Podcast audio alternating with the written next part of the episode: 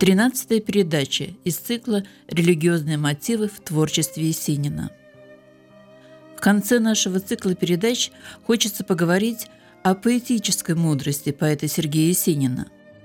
Творчество поэта содержит в себе индивидуальную философскую систему. Поэт исповедует вдохновение, поэзию ума и сердца, и в результате постигает знание, истину и сокровенность мысли.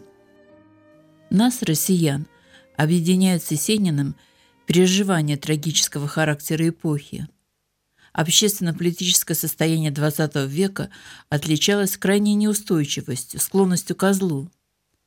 Сергей Есенин представил читателям картины жизни и актуальные исторические сюжеты. Мудрость Есенина особенная. В ней слились гармонично два разных мира – земной и потусторонний. В лице Есенина христианская истина выступила как живая – он ее выстрадал и высказал. Уже в юности он пытается понять духовную установку Христа. Признавая трудность этого познания, он утешил себя. Если это тайна, то пусть ей останется. Пытаясь ее понять, Есенин сам для себя создал огромную преграду. Он подверг сомнению христианскую идею страдания. Он не принял во внимание самое главное обстоятельство. Единственный путь Христа к совершенству пролегал именно через страдания. Блажены плачущие, ибо они утешатся. Очень трудно правильно понять то, что является основой христианской веры, ее стержнем. Философ Франк отмечал, что в жизни Христа, в конкретном облике его личности, есть то, что можно назвать путем креста и что связано со смыслом искупительной жертвы Христовой. Пути креста, пути страдания, которые следует адекватно воспринимать, поэта подготовит сама жизнь. Идеи искупительной жертвы соблазняются многие религиозные мыслители. Они ссылаются обычно на слова Христа. «Если кто хочет идти за мной, отвергни себя и возьми крест свой и следуй за мною. Ибо кто хочет душу свою сберечь, тот потеряет ее, а кто потеряет душу свою ради меня, тот обретет ее». Эти христовые слова были главным напутствием на жизненном пути Есенина. Здесь отсутствует охрана своей личной жизни, которую диктует инстинкт самосохранения. С юношеских лет Есенин чувствовал, что обречен на скорую гибель. И он готовился к самопожертвованию, к отдаче своей жизни во имя любви и солидарности. Но это означало, что он готов отдать свою жизнь ради Христа. Даже в 1924 году, в разгар воинствующей одри безбожников, Есенин осмелился заявить предисловие к собранию своих сочинений, что он не может отрицать себе религиозности точно так же, как человечество не может отрицать двух тысяч лет христианской культуры. Сергей Есенин прошел путь креста. Путь был очень сложным и трудным.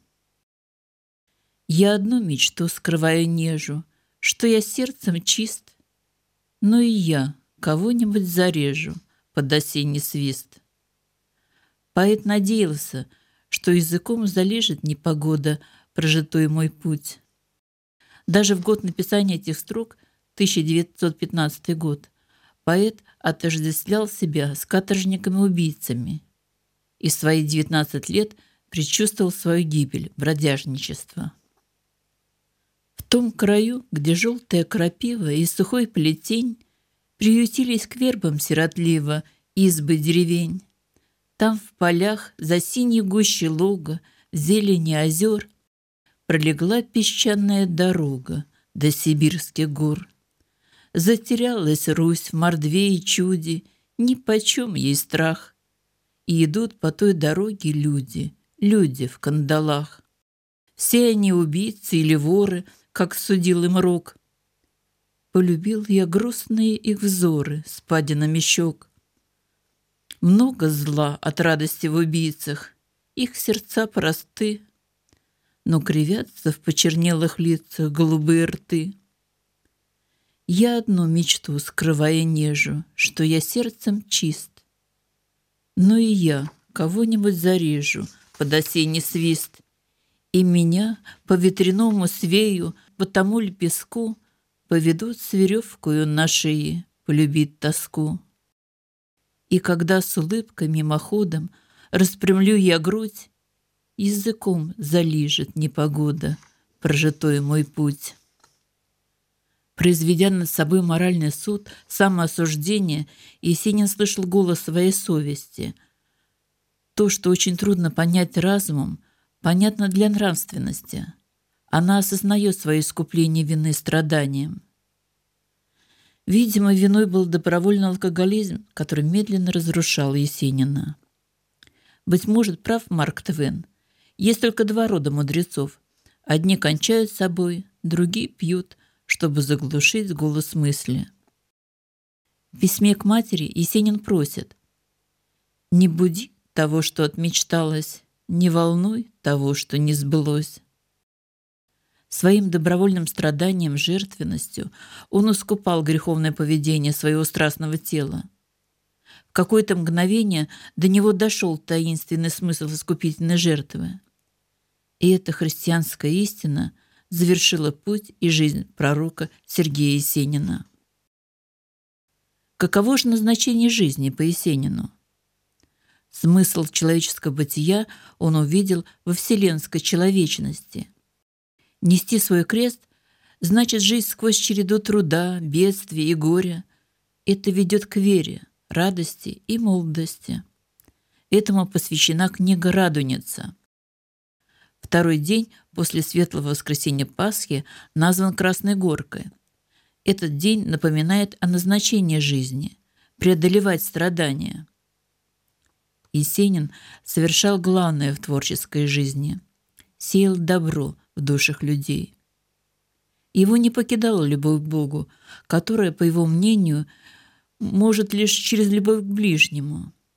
Жить так жить, любить так уж влюбляться – Сергей Есенин с гордостью называл себя гражданином России, не стеснялся даже публичного исповедания.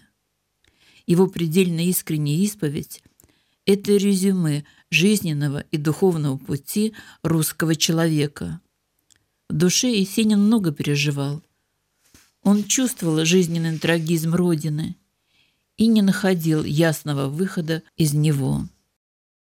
И все же удалось разглядеть путь в таинственном единстве Бога-человека и всех людей Земли. В этом состоит и предназначение России. Есенин выразил самую суть русской революции, которая, по мысли Франка, есть плод и выражение глубочайшего кризиса религиозного миросозерцания, имеющего много общего с соответствующим кризисом западноевропейского миросозерцания. В человеческом предназначении России заключена русская идея и миссия российской нации. Проведением устами Есенина доведены до людей жизненные задачи – познавать мир и продвигаться вперед лучше всего сообща, соборно, посредством диалога между народом и властью. В России, где вечно дремлет тайна, находится отгадчик – Есенин постоянно размышлял об Иисусе Христе. Поэтому мыслителю удалось понять определяющее качество человека – его человечность. «О ней мудро», – сказал поэт. «На земле все люди – человеки, чада, хоть одну им малую забаву надо». Для человека, считал Лессинг, самым большим благом жизни является мудрость, самым меньшим – богатство – Лев Толстой видел мудрость в умении терпеливо переносить слабости людей, окружающих его. Свое понимание мудрости отстаивал Есенин, соединяя поиск истины с благом, правдой и любовью. Это понимание приобрело трагический характер.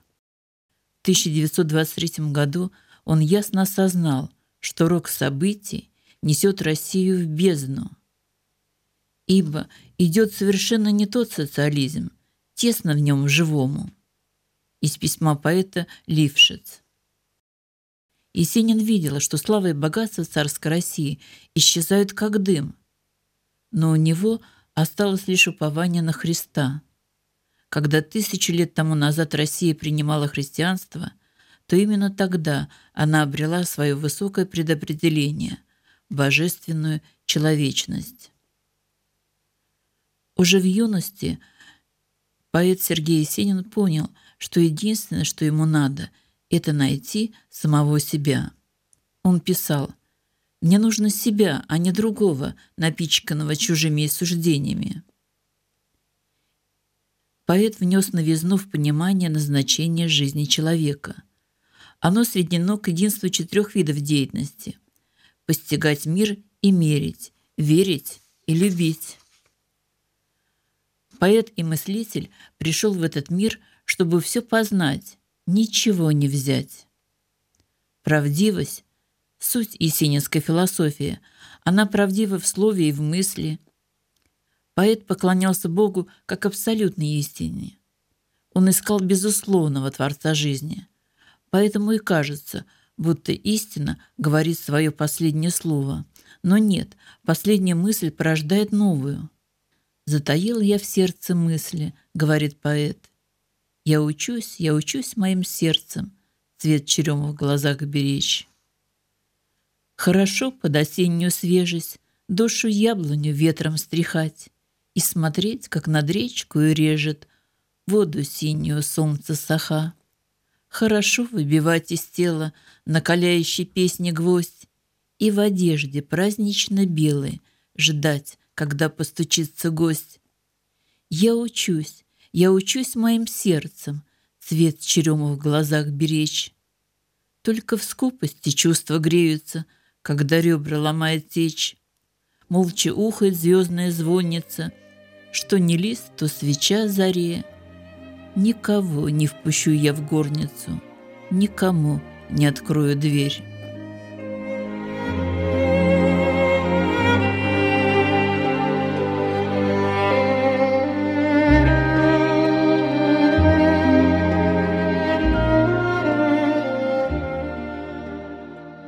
Русский поэт-мыслитель вел в состав своей философии художественную религию.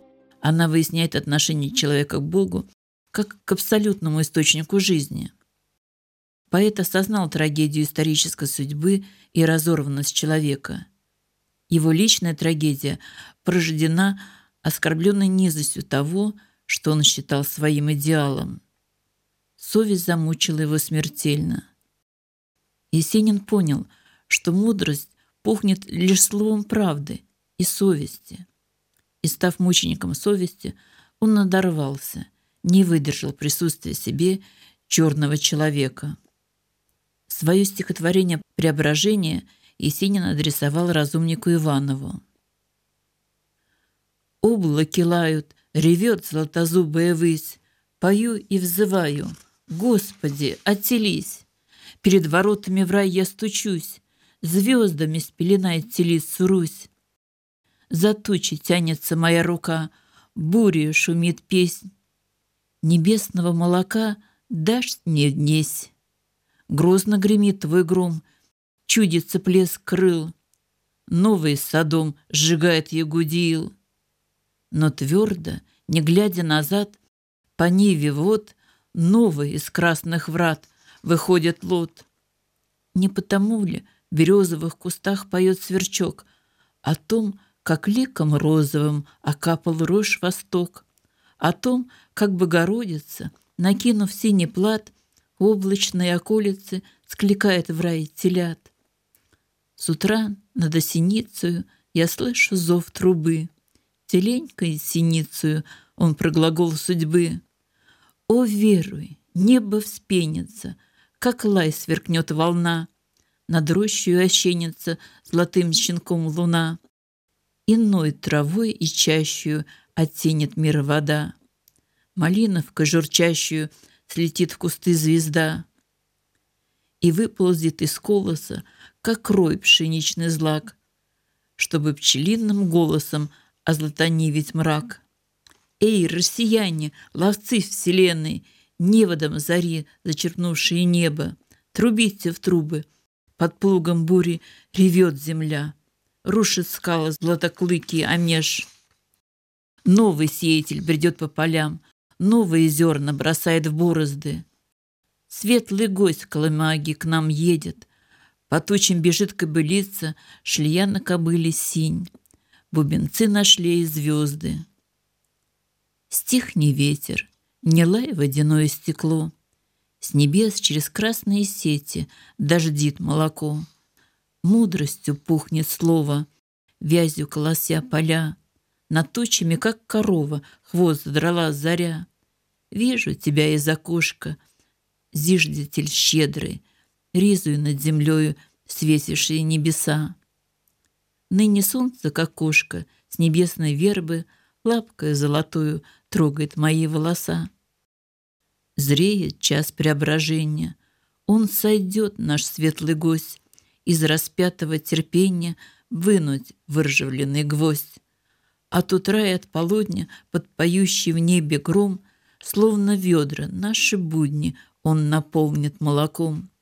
И от вечера до ночи незакатной славе край будет звездами пророчить среброзлачный урожай.